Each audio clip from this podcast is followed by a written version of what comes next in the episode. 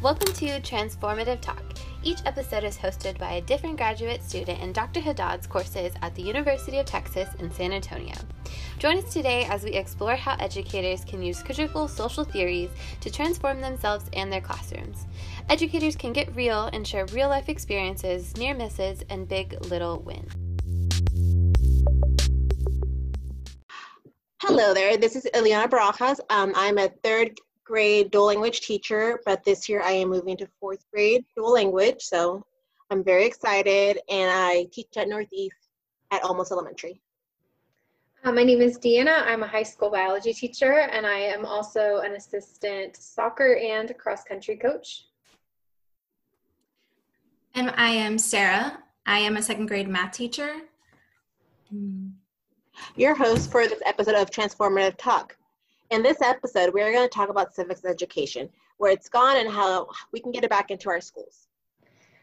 Um, so our conversation this week about um, civic education uh, is particularly important given that this year is an election year. Um, so we have our big presidential election coming up in November. Um, in addition, we've had a summer of protests on major issues like Black Lives Matter, police brutality, um, we've had issues like student visas. What is that going to look like in the fall? Immigration issues. We've had coronavirus going on. Um, so many people are feeling frustrated, whether at their local or national level. So, what are our options, and what does this have to do with civic education? So, obviously, the biggest thing for that is voting. So, when we talk about how do we develop voters, we talk about civic education. Um, so, our first question is what is civic education?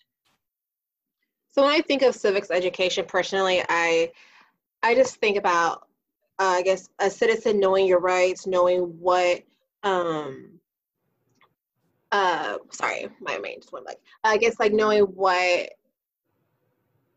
you are entitled to as being a citizen of the United States, knowing like who, knowing the history and the present, and just knowing um, everything that's going on in the world. And I feel like civics, civics education has kind of just gone kind of blank for a while, and we'll get into that further on into this podcast. Yeah, yeah. it's also knowing like like uh, I think on like a basic level, like the branches of government and what they do, what they function, and also like um, like at a local level, like if you have an issue, like if your road has a pothole in it, like what are you supposed to do? Where can you go? Who's supposed to answer those questions for you? Yeah, and like another question that I had was like, why is civic education an important subject for students? Like, so I'm gonna answer my own question, so I'm so sorry. So I think like it's very important for for students because I feel that they need to know like who runs who runs their government at a local community or you know the whole state or um, you know nation nationwide. And I feel like a lot of the students really don't care. And you know when we look at like what's going on in the classrooms, like at high school, middle school levels, you know, civic education is a chance for those students' voices to be heard. And sometimes I feel that those voices aren't heard or they're not able to share their opinions freely. And one of the readings that we did, I was reading that, you know, mainly the Caucasian students had the opportunity to share their thoughts and you know voice their opinion while the minorities like the africans or hispanics students really were kind of not really given that opportunity and they were kind of you couldn't they couldn't really express themselves and like um, when i think of my personal experiences in school like i'm growing up i'm i guess my parents were hispanic they were first uh, generation immigrants here in the united states so they you know they were straight from mexico so i guess growing up they didn't really put an emphasis on my civil civic education. Like you know, they never talked to me about the presidents, the government. Like I, I grew up do, uh, knowing really nothing. And once I started going to school, like middle school and high school, I think that I really didn't care. I mean, maybe uh, I don't. My middle school teachers in history, I truly don't even remember learning anything. And the only thing I truly remember in high school, I mean, I remember we sit there, but they would just give us work, papers, and fill it out. You know, do this, do that and most of my uh, teachers in high school were male football coaches I mean, my personal opinion, don't mean a stereotype, but I feel like their main goal was coaching, and they kind of, I think, as you know, as a to be a high school teacher, you have to, if you want to be a coach, you have to be certified certified in the content area as well. So I think they took history just just to do something, and I feel like you know they kind of didn't really teach me anything. So like right now, once I graduated, I felt like you know I really didn't know anything. So I had a I struggled to learn and get involved in learning the purpose of voting. So that's my personal experience from. Okay, so growing up when I took civics in high school, I don't recall if it was a year uh, worth of curriculum or if it was just half a, a year, but I do remember that it was very just textbook based. I didn't. I feel like I didn't learn anything, and similar to Iliana is that I had, you know, um, coaches that were my teachers. And so I didn't, they weren't, I think, wanting to do or go beyond the curriculum or the text that's provided. They just wanted to say, hey, read this chapter, answer these questions. So I feel that I didn't retain anything. I wonder if that's that kind of still happens right now in the high school level. I'm curious.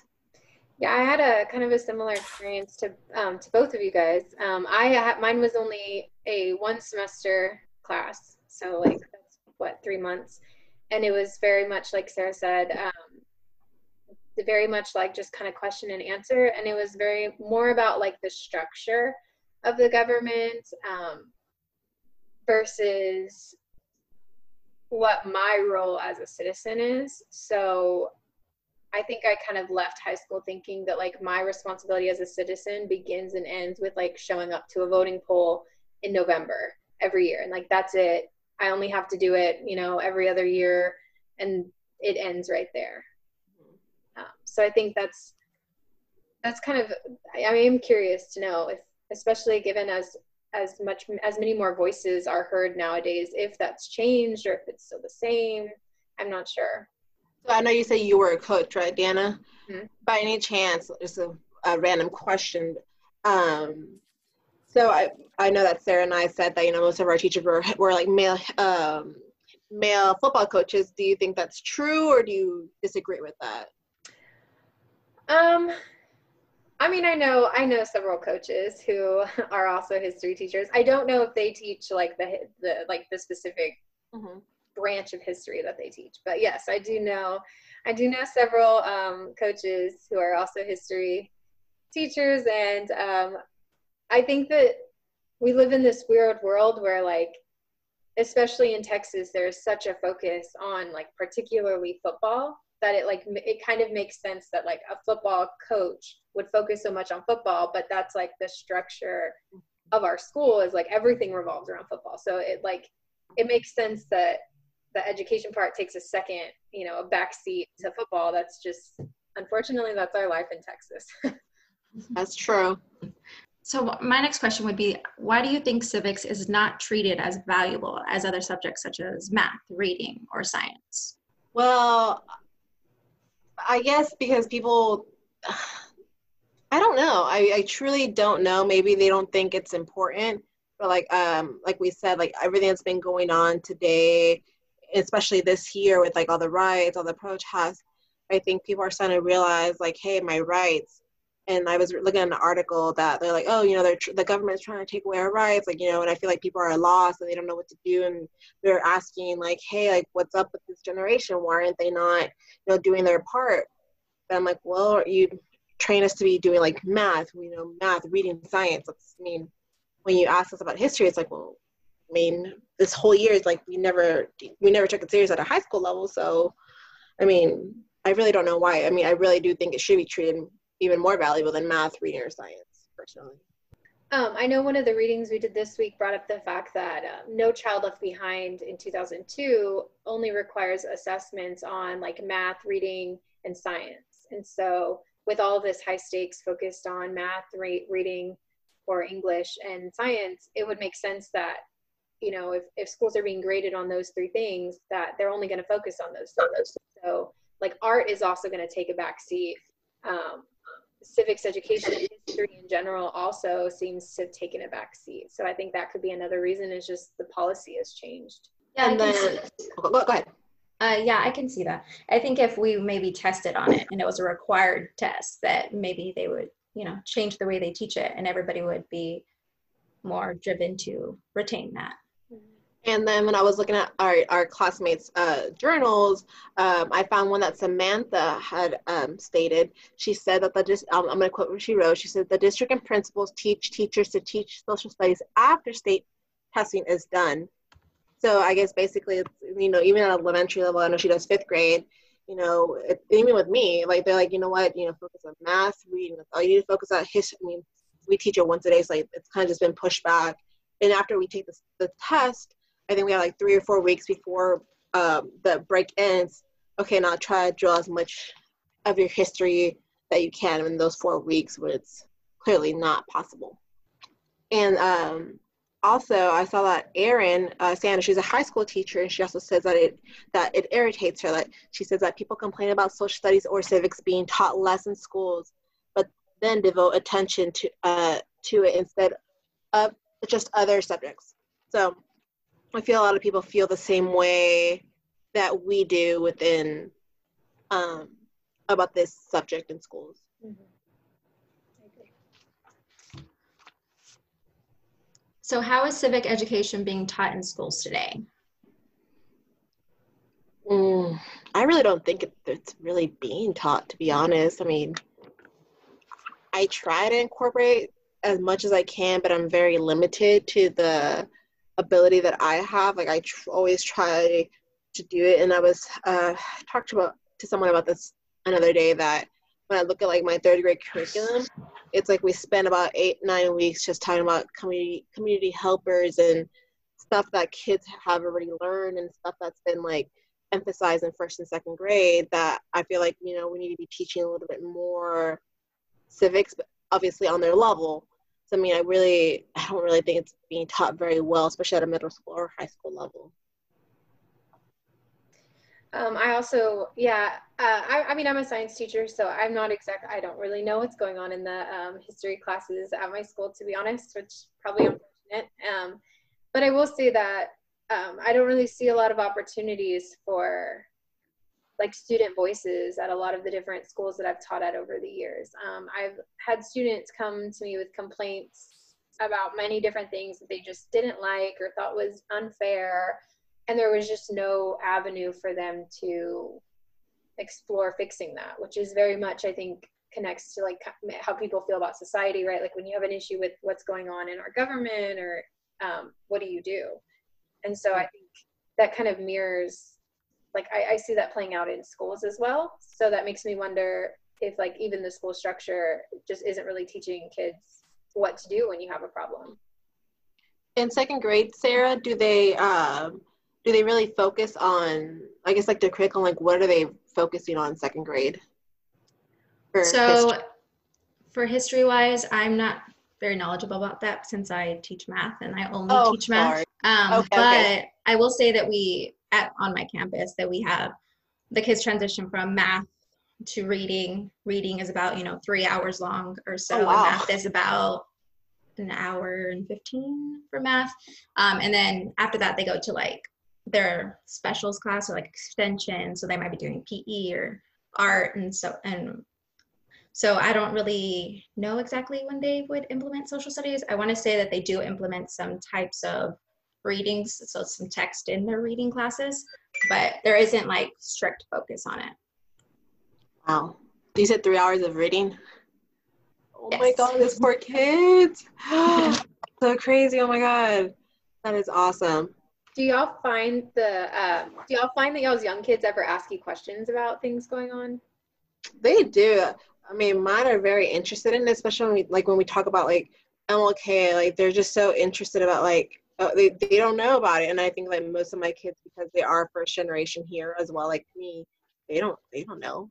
So when we watch videos and clips about like martin luther king about the civil rights that they, they didn't know that africans americans were treated the same way.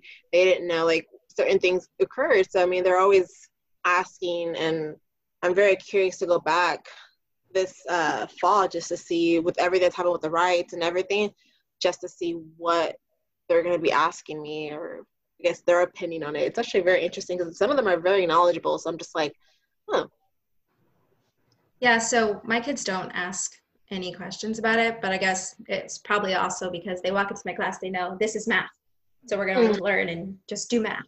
So that's probably why they don't ask me those types of questions. Um, so because I don't really know what social studies is being like taught in our school exactly in the lower grades, I did some research and I found this website and it's um, called the Center for American Progress. And they focus on just improving um, the lives of Americans. So they're just kind of finding issues, how to, you know, um, get policies set in place and just, you know, to make a change, right?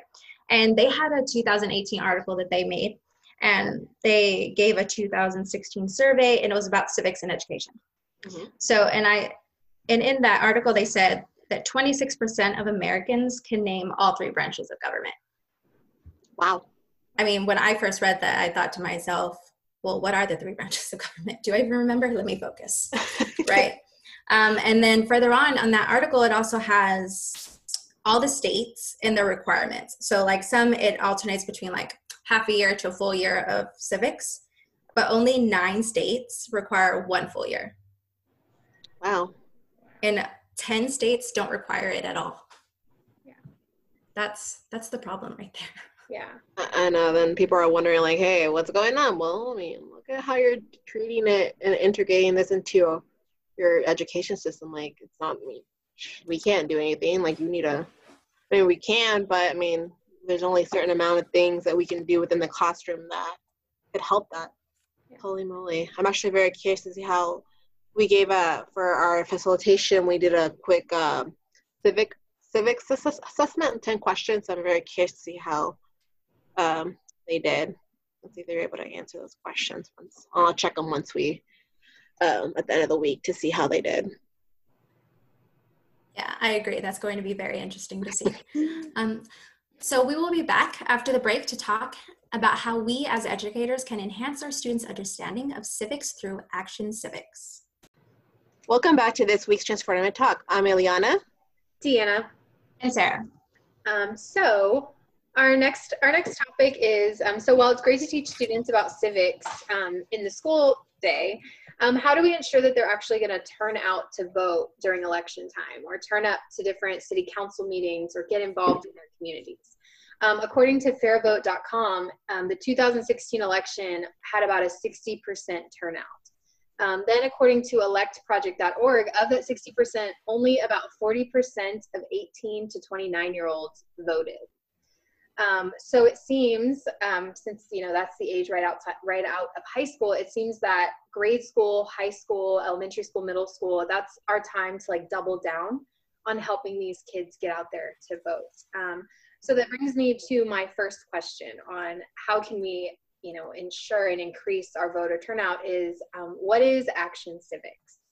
Um, so i guess i'll start um, with what is action civics? Um, um, as defined by the national action civics collaborative um, it's an organization action action civics is designed to create an engaged citizenry capable of effective participation in the political process.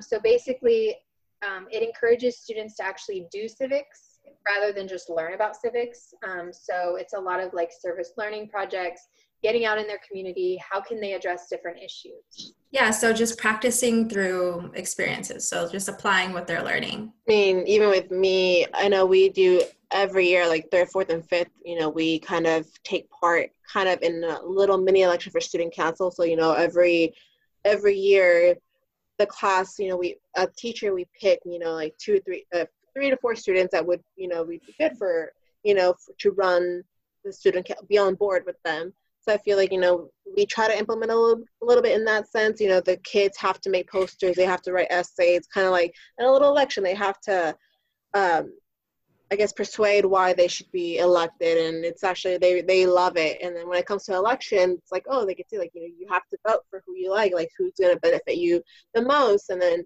I guess I try to kind of tie that a little bit in that in that in that sense of like hey like you know in real life once you know once you turn 18 you're able to do this and vote and get educated. So it's like you know once you get older you you know you have this responsibility. Um, one of our readings talked about um, action civics as being um, like th- three a three dimension inquiry uh, like cycle. Um, so it involves students examining their community, then they're supposed to choose an issue, then they're supposed to research the issue and set a goal. Um, they are supposed to analyze power, so what power structures are involved, um, develop strategies, and then finally take action to affect that policy. And it's just a continuous cycle of then re examining the community, choosing another issue. Um, and uh, some of the things that in the readings that we read about this week that it talked about was that it as as students go through this this arc and as they participate in action civics um, they come up with more and more resources in their communities so then they learn who's in charge of different committees and the more in times that they go through this this inquiry arc the more informed they are about their own communities and then the more informed they are about their communities the more likely they are to continue um, engaging in civic action um, so it's got it. Uh, action civics and doing this in school would be a great way to increase student participation in their own communities. Definitely. Um, so I had another question. So as a, as a society, how can we use action civics and other strategies to improve civic education in schools?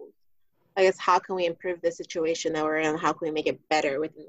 Um, so I guess I'll, I'll, first talk about action civics. Um, I really like in some of the readings we read about they or one particular um, they talked about how a group of students they had this wall in their school that had um, like bullet holes in it and it was just like a like a fallen down wall and just not looking very good and so they went through this process and um, actually uh, we're trying to address like how to get this wall taken down so i think that that's like one um, like one aspect that we can improve civic education. So one of our students, um, Stella, she had a quote related to it. It says, through a classroom discussion, students were able to experience an authentic exchange of ideas that went beyond state recitations and mirrored the vibrant talk we enjoy outside the classroom. So she also said that she had, um, I guess, within her in her class, she did a couple uh, Socratic seminars, and I actually think those are pretty cool and awesome and she said when she implemented that with her kids, you know, that her kids didn't want to leave. You know, they would, you know, the bell, the bell would ring and they would stay there because, you know, they wanted to have those discussions. So I feel that one way that we can improve as a society is, you know, in our teachers given, uh, taking an interest in that. You know, she didn't have to do Socratic seminars, but, you know, she did like, it wasn't in the curriculum, but that's a that's a good way, and also like maybe providing a lot of professional developments as well as teachers and showing different methods and ways to engage. And, and I know there's like several topics that they're a little difficult to talk about or discuss. But I mean, it's good, and I feel like we could be, you know, take those chances and you know go for it. I mean, what's the worst that can happen? Yeah, so I think that so basically we need to go beyond the curriculum, go beyond what is being told us for us to teach. So need to find that way to build a connection because once students are invested, they're going to want to continue that investment. Do you think teachers are scared to go beyond the curriculum because maybe their principals will get be, you know, upset with them? I think that it definitely that plays a role, just of mm-hmm. course depending on the principal. But I think it also depends on the structure of the school and the priorities they have in place. So if that's on the back burner, like in the younger grades, if they're only being taught social studies like what 30 minutes a day at most, or let's say a test goes long in another subject. Oh, well, that's okay. We didn't really need to teach about social studies for 30 minutes a day anyway. It's kind of just pushed to the side. So I think it just, us as educators need to find a way to just go beyond because this is important. We already figured that out. It is important even as, as us as adults, we probably struggle to participate in our own society right now. And so we need to make sure that we are changing this so it's better for the kids in the future. Yeah, and I mean, what you just said, I mean, I'm guilty. I'm not gonna lie. Like, you know, back before I took, and I mean, I always knew that social studies was important, but like, there's been times, like in the past, when I first started teaching, like, hey, you didn't finish this math test, but I need you to finish this math test. Just, you know, during social studies go outside and finish it. And i i deny the opportunity for someone. And then i'm like okay i can't be doing that. Like it's, it's important. But like you know my friends always been like you gotta do your math math math like get these scores. I'm like so um you know to me and then social studies is more like especially for like bilingual kids it's a little difficult because it is taught in english for them. So it's like you know everything's like guided work. It's all group work. So it's like okay i I found it easy to just go outside and finish your test, and you know, you'll catch up later. I mean, that's horrible of me, but I mean, I mean, I realize what I did, and I know it's not good because I can, I should be I shouldn't be taking that opportunity from anybody. I learned my lesson. Another thing that I um, I picked up on in one of the readings was kind of like a restructuring of the curriculum is. Um, so one of the readings talked about how like not necessarily teaching like particularly like for us U.S. history like in like a sequential like timeline of like this happened, this happened, this happened, and it it they talked about the input from students of learning things more about like a specific topic. So for example, just focusing on like maybe slavery through civil rights through like maybe connected to what we have today with Black Lives Matter and police brutality and like learning about that as like a whole issue versus like breaking it up into like just learning about everything that's happened in the United States through all of that time. Um, some students said that that was actually more um, engaging for them and that they like learned more about history by learning about like just like a topic at a time. But I know we teach history very much like a timeline of just these are all the things that happened in the 60s and these are all the things that happened in the 70s versus keeping it to like a unit, you know, like a thematic unit. So that's another thing we could do. And I'm just curious, like, I guess with everything that's been going on, especially this year, I wonder if students are going to take, especially like a high school and middle school level, are going to have a little bit more interest and more things to say now and actually care a little bit more. I mean, with everything that's like, you know, the police brutality, Black Lives Matter, everything that's happened, I'm just curious to see if there's going to be a change in society. I mean, with the protests, like everyone was you know, they saw that, hey, like back then, you know, civil rights movements, you know, with MLK tried to do all these things and obviously we're still experiencing the same things now. Has really anything changed? So I'm wondering if they're to be, you know, invested and eager to learn, you know, talk about this. Yeah, I'm interested to see if that would have some type of impact on them. However, everything that's going on us as teachers, we're usually there by their, their side and we're like influencing them daily. But when we switch to distance learning, we're not really interacting with them as much. So this then falls on the people that surround them every day at home, their parents. So yes, their coronavirus is, you know, um, crazy. And then Black Lives Matter, everything is going on. And it's just like, are the parents talking to their children about what's going on? Or are they just ignoring it? I think that's going to really yeah. shape the way if they talk about it in the future in class. Like, is it really going to change anything if they, they don't know about it?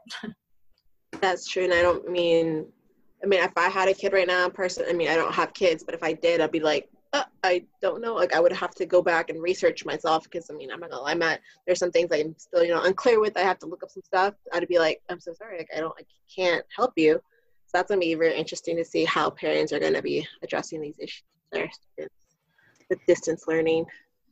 So then to follow up on that, um, how can we engage our students in the upcoming election? Obviously, they're not of the age of voting, right? But if we want them to turn out to elections and get involved when they are of age, um, how are we going to engage them this fall with distance learning in mind? Because in San Antonio, at least, we're not starting until later. So in other states, I know aren't going back at all. Um, mm So how are we going to engage them and through this election in case that their parents maybe aren't? Maybe their parents are working and can't, you know, aren't as available to talk to them about stuff. Well, um, one thing that I would try to do would maybe so it's a, for me it's a little bit difficult just because most of I do work at a Title One school and my some of my students don't really have the resources. So I'm really hoping that you know each of them will I will be able to contact everybody. I guess one way to engage them is kind of include them in the election. Be like, hey, you know, we're gonna vote. Like, you know, I guess get them up to date. Don't try to hide like, hey, you know, it's gonna be Biden versus Trump again. Like, let's let's vote. Let's have a let's have an election in our class. You know, you don't have to say who you're voting for what and i guess it's a little difficult because i mean they are in fourth grade but i mean just giving them basic facts but you know this is what one person believes like research like you know three points this is a three points. You know you're going to be part of it too. I guess that's how i would find a way to do it. Yeah i think that in order to engage them we need to find a way for the students to relate to that election. How does it pertain to them really? Yeah, they can't vote, but what are the candidates standing for? Can they relate to anything, any of the issues that they're talking about? And then if they can make a connection to that, then they might be more engaged and more willing, I think.